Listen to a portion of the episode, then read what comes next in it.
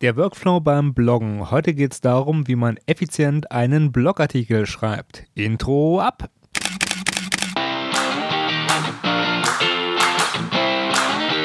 Hallo und herzlich willkommen bei Fotominuten, dem Fotografie- und Kunstmarketing-Podcast. Mein Name ist Stefan und meinen Blog findest du unter www.fotominuten.de. Aber nun viel Spaß bei der Show! Ja, hallo erstmal. Willkommen bei Fotominuten. Heute geht es um ein Marketing-Thema, sage ich mal, beziehungsweise eher um so ein praktisches Thema.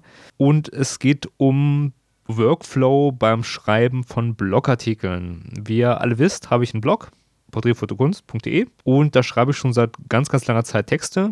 Und ich finde Texte schreiben auch super wichtig. Ja, auch für Fotografen. Ich musste mich da selbst auch reinarbeiten, weil ich jetzt nicht so der geborene Goethe bin, sag ich mal. Und deswegen dachte ich mir, ich mache mal eine Folge zu dem Thema, wie man Workflow ist oder beziehungsweise wie man halt effizienten einen Artikel schreibt.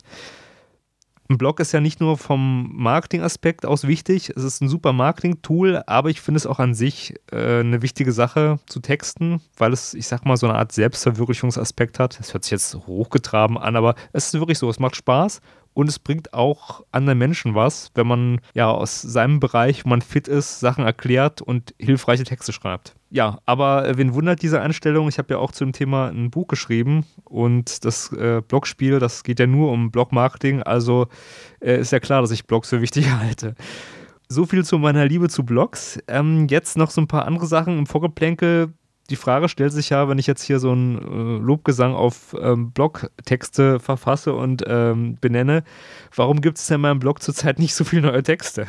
Ja, das kommt so. Ich habe einige Artikel in der Pipeline, da komme ich nachher zu, halt, welche Arbeitsschritte ich durchlaufe, und die sind halt kurz vor der Veröffentlichung, sage ich mal, aber haben so den letzten Schliff noch nicht erhalten.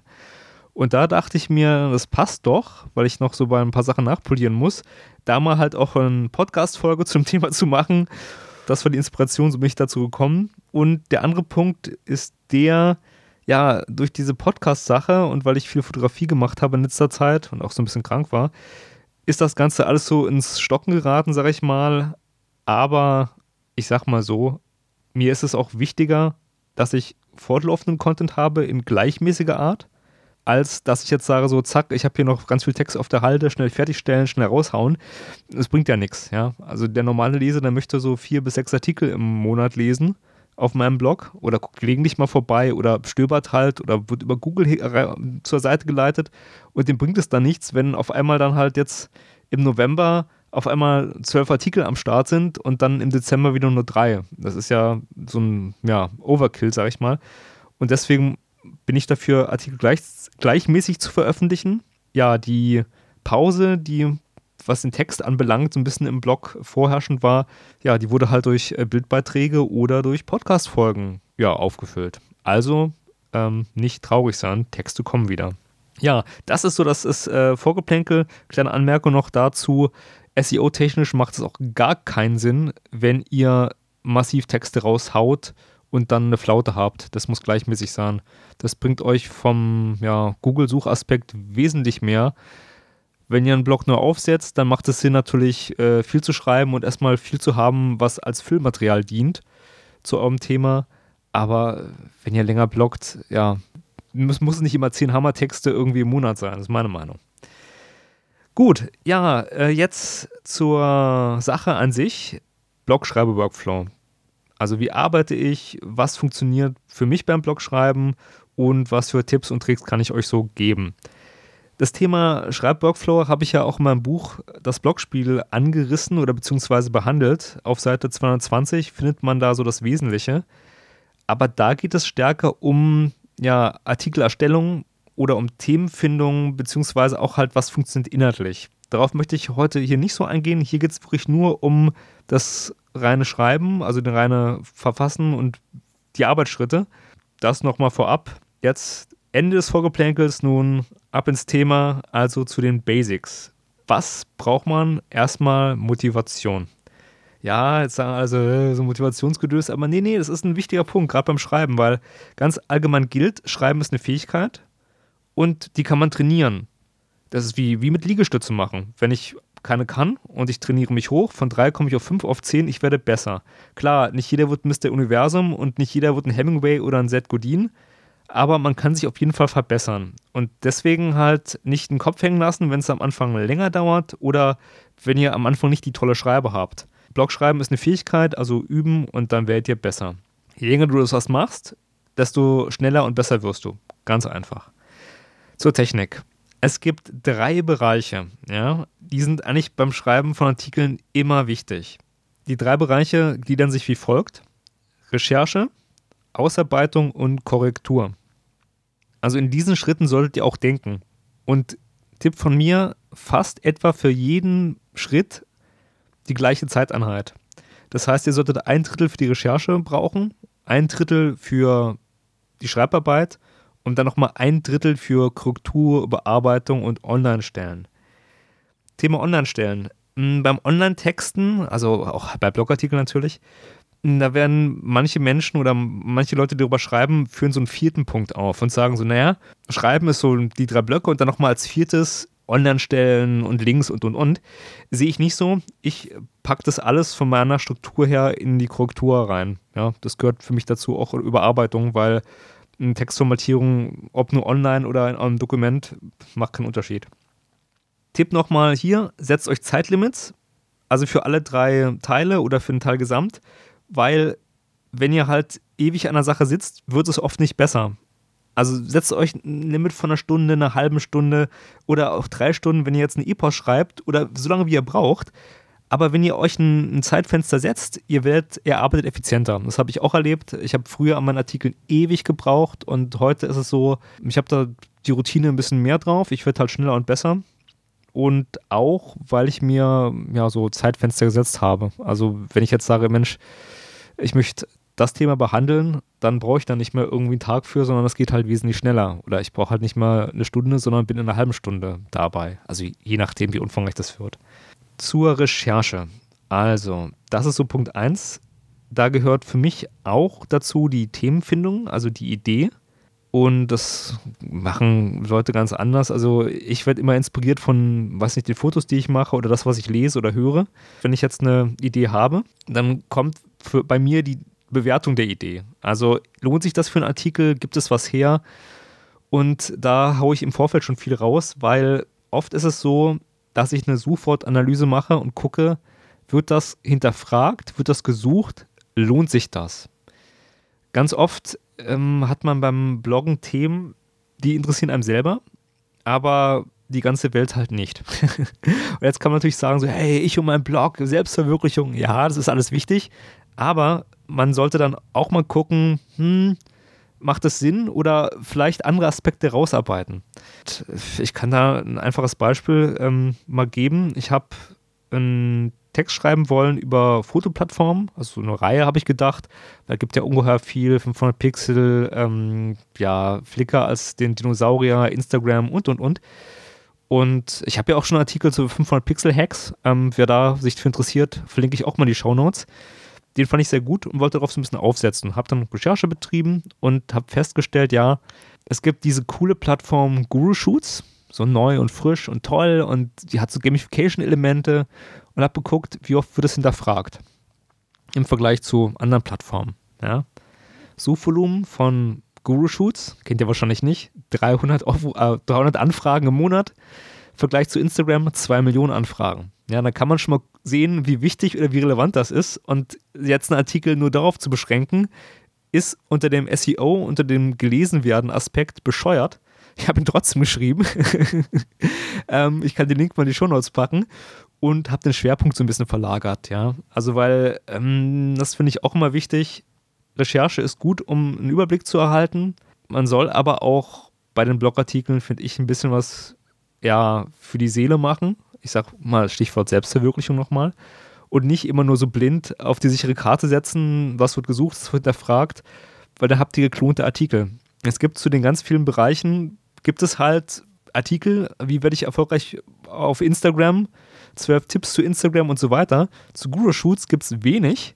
Klar, wird weniger gesucht, aber man darf auch den Longtail nicht unterschätzen und ich finde die Plattform zum Beispiel spannend und habe das deswegen einfach gemacht. Aber mir war auch klar, das wird jetzt kein Hit-Artikel, das wird ein Artikel, den ich aus Dafke aus Lust daran schreibe.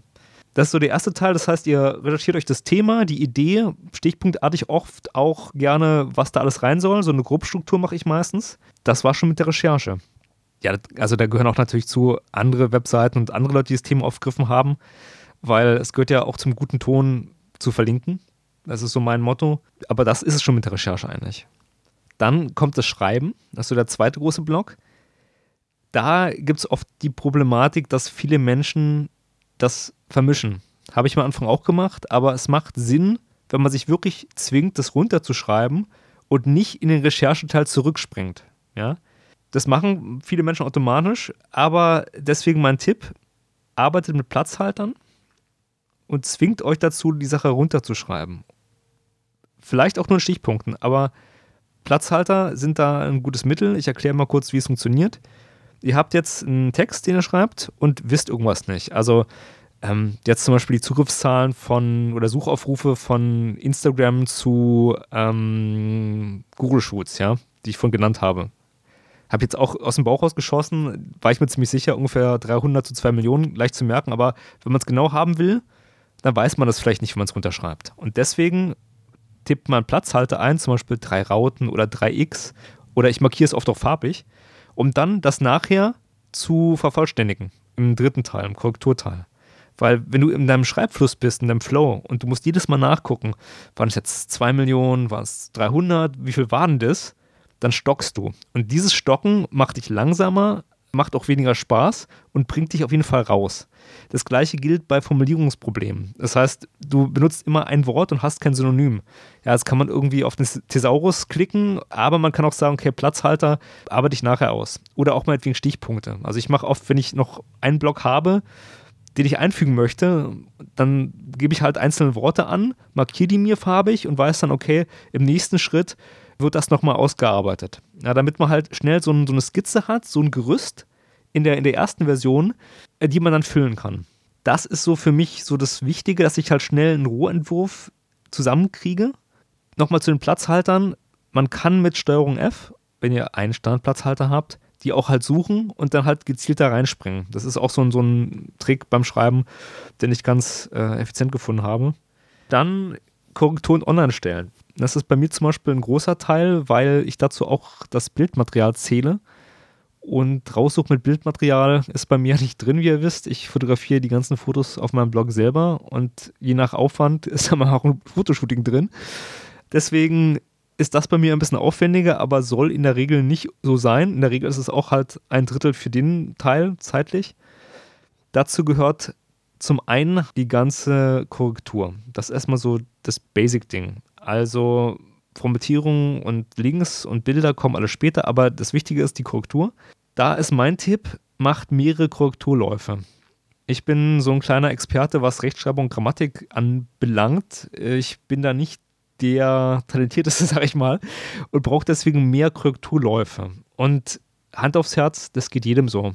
Es hat einen Grund, warum Verlage Lektoratsteams haben. Es hat einen Grund, warum man 4-Augen-Prinzip bei vielen Texten anwendet im Profibereich, wo halt andere Leute rüber gucken. Als Blogger hat man das meistens nicht, weil, ja, da muss man selber ran. Also man muss halt selbst seine doppelten Augen oder die 4. Augen sein. Oder das 2. Paar Augen. Ihr versteht, was ich meine?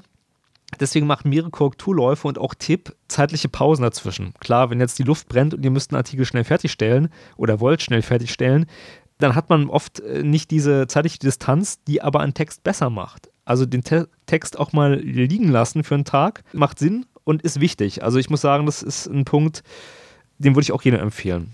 Also zum einen macht mehrere Korrekturläufe und sucht da verschiedene Fehlerquellen. Also das mache ich so. Ich sage, okay, Rechtschreibung, Groß- und Kleinschreibung, Grammatik und hakt das so einzeln ab. Das ist, hat sich für mich effizienter herausgestellt und da finde ich mehr Fehler oder mehr Schnitzer, als wenn ich das so in einem Wusch mache. Ja? Ein Legastheniker, der Schreibtipps gibt, ist vielleicht jetzt irgendwie unpraktisch, aber das ist ja jetzt auch für Menschen gedacht, die nicht super Profis sind, die werden wahrscheinlich jetzt schmunzeln. Und ihr wisst hoffentlich, was ich meine. Also, weiterer Tipp bei der Korrektur, oder ich sag mal auch Textverständnis technisch.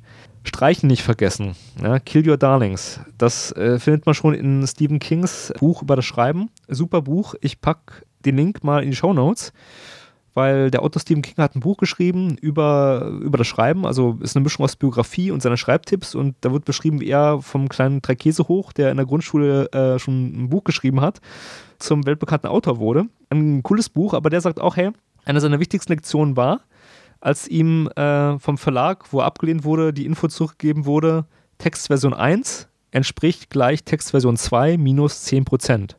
Also ihr könnt ruhig 10 bis 20% aus dem Text rausstreichen. Es macht den Text besser. Es dient der Verständlichkeit. Es macht wirklich Sinn, da auch mal an über Kürzungen nachzudenken. Es tut immer oft weh, aber denkt mal drüber nach. Okay, jetzt gibt es bestimmt ja einen, der halt sehr akribisch ist und sehr minimalistisch schreibt, und wenn man bei dem kürzen würde, dann würde der Blog zusammenbrechen. Du nicht, du hörst jetzt nicht hin, du kürzt nicht, aber alle anderen, die wie die meisten dazu neigen, ein bisschen zu weit auszuholen, kürzt. Tipp von mir, kürzen hilft.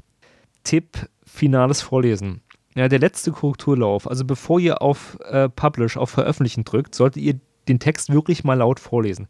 Klingt albern, ist auch albern, vor allem wenn andere Leute im Raum sind, dann halblaut, ja, aber es ist wirklich gut, wenn ihr es laut lest, weil wenn man etwas aussprechen muss, dann merkt man, ob es flüssig ist. Ein Text oder eine Rede hat zwar andere Schwerpunkte, wenn sie für Audio-Konsumenten gedacht ist, sag ich mal. Also hören ist was anderes als lesen, aber es hilft ungeheuer bei der Verständlichkeit, wenn man es aussprechen kann. Hört sich jetzt albern an, ist aber wirklich so, dass man mit von Kleistsätzen sich beim Bloggen keine Freunde anschafft. Ja? Also liest sich super von Kleist, auch tolle Nebensatzstrukturen oder komplizierte Gedanken, aber im Online-Texten ist ein klarer, einfacher Stil meiner Erfahrung nach das A und O. Und wenn man es sprechen kann, dann hat es diese Anforderung, ja. Wenn man es flüssig lesen kann, dann ist es meistens klar und einfach. Außer du bist der Profi-Vorleser. Na gut, ihr wisst, was ich meine. Final vorlesen, da findet man noch Schnitzer, da merkt man, ob es sich flüssig liest oder auch komisch anhört, ja. Weitere Tipps noch so, die ich noch euch an die Hand geben möchte. Es gibt Menschen, die können Blogartikel einfach so runterschreiben, ja. Profis oder echte Koryphäen. Ich kann das nicht. Und meistens gewinnt ein Artikel auch, wenn man ihn mal einen Tag weglegt. Sowohl inhaltlich wie auch ja, von den Korrekturläufen. Das alles in einem Rutsch zu machen, ist nicht so cool. Das hat der Vladi vom Affenblog auch mal so als Tipp gegeben. Der Affenblog sollte euch vielleicht da bekannt sein. Da gibt es auch Schreibtipps und Marketing-Tipps. Die machen viel über Marketing. Ja, aber ein paar Schreibtipps sind auch dabei. Und der hat dann erzählt, irgendwann mal, ich glaube in seinem Podcast war das, dass er an mehreren Artikeln so nebeneinander arbeitet. Also er hat so eine Struktur, dass er sagt, so dazu schreibe ich was, da mache ich erstmal eine Skizze, da bin ich im Korrekturlauf drin und so einen Abstand hat zu den Artikeln, aber keinen Zeitverlust, weil er mehrere Artikel nebeneinander bearbeiten kann. Und ähnlich mache ich das auch und deswegen sind bei mir so ein paar Artikel jetzt in der Korrekturhalde liegend, sag ich mal, oder in verschiedenen Arbeitsschritten. Deswegen gab es halt mehr Podcasts und mehr Fotokrams in meinem Blog. Ja, das ist so der eine Punkt. Dann ein weiterer Punkt ist halt der zum Thema Workflow, verschiedene Segmente oder beziehungsweise, ich sag mal so, verschiedene Artikelkategorien erfordern verschiedene Fokussierungen auf Korrektur, Recherche oder Schreiben. Das heißt, wenn ihr ABC-Artikel habt und euer A-Premium-Artikel ist wirklich ein 1500-Worte-Artikel, der ein umfassendes Thema richtig zu Ende denkt, dann hat das eine ganz andere Gewichtung und auch vielleicht viel mehr Hitartikelpotenzial, als wenn ihr so einen Linkpost macht, wo ihr sagt so, ey, ich habe jetzt hier mal so meine 10 Lieblingsfotografen aufgezählt und schreibe halt zu jedem Satz. Ja? Dass ihr da nicht die umfangreiche Korrektur braucht oder nicht die umfangreiche Recherche, weil euch das so locker von der Hand geht und ihr sowieso wisst so, ey, ich kann dir locker 10 Fotografen aufzählen, die ich cool finde, über die ich erzählen kann, da muss ich jetzt nicht so doll recherchieren, wie wenn ich jetzt einen umfangreichen Artikel über was schreibe, wo ich vielleicht auch mal selbst was antesten muss. Zum Beispiel, wie ich 500px gehackt habe und halt gezeigt habe, mit welchen Tricks halt manche Leute arbeiten und wie ich halt selbst ein Foto auch in der Plattform hochbringe. Anderer Stellenwert, anderer Aufwand, auch andere Gewichtung. Also seht diese Ein-Drittel-Teilung jetzt bitte nicht so ganz in Stein gemeißelt und ganz dogmatisch. Als Daumenrichtwert hilft es, aber ja, seid da trotzdem flexibel. Und zum Thema Hitartikel nochmal, das ist so eine Kategorie für sich. Da braucht man wirklich viel Recherche. Ich habe ja mal in Folge 21 was über Hitartikel erzählt, also Artikel, die wirklich funktionieren, die halt gut geschrieben sind und auch den Nerv treffen. Wie ich halt schon gesagt habe, ein guter Blog braucht alles, finde ich. Also er braucht halt die einfachen Artikel, die man halt locker lesen kann, die vielleicht auch nicht so mega viel Tiefgang haben, aber er braucht die Hitartikel, wo man halt fundiert ein Thema durcharbeitet. Und es gibt auch Blogs, die halt sich jetzt nur auf so umfangreiche Themen fokussieren, klar. Aber auch fürs eigene Schreiben finde ich das immer ganz nett, wenn man auch mal sowas Lockeres hat. Also bei mir zum Beispiel der Schwedenurlaub, wo ich auch mal ein paar Fotos reingestreut habe, obwohl die jetzt nicht wirklich viel mit Porträtfotografie zu tun haben, ja. Aber okay, mein Blog heißt ja auch Porträtfotokunst und das war halt dann die Kunstausrichtung. Was Persönliches kann man auch mal bringen, aber einem sollte klar sein, dass man halt bei solchen Sachen dann nicht die gleiche Zeit aufwenden muss wie bei umfangreichen Hitartikeln. Ja, das war's so im Wesentlichen. Noch eine kleine Anmerkung zum Workflow. Da gibt es einen coolen Artikel vom Blogger Pierre, der ist aus ganz vielen Blogs bekannt, also zum Beispiel blogprojekte.de. Und der hat auch so einen Artikel geschrieben und meinte halt so, naja, er arbeitet so in 3 Schritten und das wirkte auf mich wie so eine Art Bauklötzchenlösung, dass du langsam so darauf aufbaust und hat viele Ähnlichkeiten zu diesen 3 Phasen, die ich jetzt beschrieben habe, ist aber so ein bisschen flexibler, dass er halt zuerst Stichpunkte macht oder Halbsätze und dann halt den Artikel immer mehr und mehr füttert und immer mehr so ausbaut. Finde ich auch ganz spannend, liest sich ganz gut. Ich werde einfach mal den Link zu dem Artikel von Pierre von blogprojekt.de in die Shownotes packen. Wenn euch die Folge gefallen hat, dann gebt mir doch Feedback. Darüber freue ich mich immer sehr, sehr. Und eine iTunes-Bewertung wäre auch total toll. Sterne sind immer schön, egal wie viele, aber vorzugsweise halt 5. Ich hoffe, meine Workflow-Tipps haben euch weitergeholfen. In dem Sinne, gutes Schreiben, viel Erfolg, üben, üben, üben. Ich bin der Stefan und ich bin raus. Die Podcast-Folge von Fotominuten ist nun zu Ende. Wenn ihr mehr über Fotografie und Kunstmarketing erfahren wollt, dann besucht doch meine Homepage. Unter www.fotominuten.de findet ihr nicht nur die Shownotes zur Sendung, sondern auch viele weitere Informationen. Dort könnt ihr auch Kontakt zu mir aufnehmen. Über Feedback zur Sendung freue ich mich immer gerne. Also schaut mal vorbei und schreibt mir einen Kommentar. Mein Name ist Stefan und ich sage vielen Dank fürs Zuhören und bye bye.